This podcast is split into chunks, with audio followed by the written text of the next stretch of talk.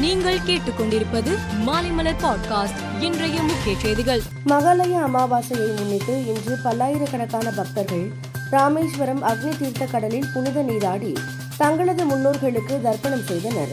தர்ப்பண வழிபாடு மட்டுமின்றி பல்வேறு தோஷங்கள் நீங்கவும் பக்தர்கள் திலக ஹோமம் உட்பட பல்வேறு வழிபாடுகளை செய்தனர். முதலமைச்சர் மு ஸ்டாலினுடன் தனக்கு ஆழமான நட்புறவு உள்ளதாக தமிழக ஆளுநர் ஆர் என் ரவி கூறியுள்ளார். மாநில அரசுக்கு தேவையான உதவிகளை செய்யத்தான் நான் இருக்கிறேனே தவிர அதிகார எல்லைகளை மீறுவதற்காக அல்ல என்றும் அவர் குறிப்பிட்டுள்ளார்.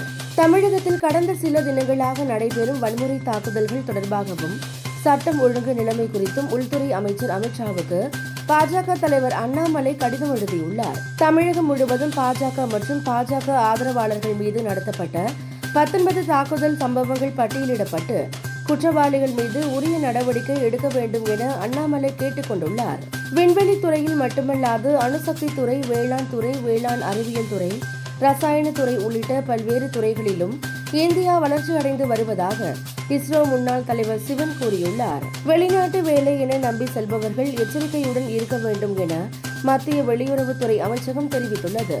வேலைக்கு அமர்த்துகிற வெளிநாட்டு நிறுவனங்களின் நற்சான்றிதழ்களை வெளிநாட்டில் உள்ள சம்பந்தப்பட்ட தூதரகங்கள் மற்றும் ஆட்சேர்ப்பு ஏஜென்ட்டுகள் மூலமாக சரிபார்க்க வேண்டும் என்றும் அறிவுறுத்தியுள்ளது. ஐநா பொதுசபை கூட்டத்தில் உரையாற்றிய சீனாவின் வெளியுறவு அமைச்சர் வாங்கி தைவான் மீது வெளிநாட்டு தலையீட்டை சீனா பொறுத்துக் கொள்ளாது என்றார். தைவானை மீண்டும் சீனாவுடன் ஒன்றிணைக்கும் உறுதிப்பாட்டின் வழியில் யாராவது குறுக்கிட்டால் கால சக்கரங்களால் நசுக்கப்படுவார்கள் என்றும் அவர் எச்சரித்தார். இங்கிலாந்தில் சுற்றுப்பயணம் மேற்கொண்டு உள்ள இந்திய மகளிர் கிரிக்கெட் அணி மூன்றாவது மற்றும் கடைசி ஒருநாள் கிரிக்கெட் போட்டியில் பதினாறு ரன்கள் வித்தியாசத்தில் வெற்றி பெற்றது.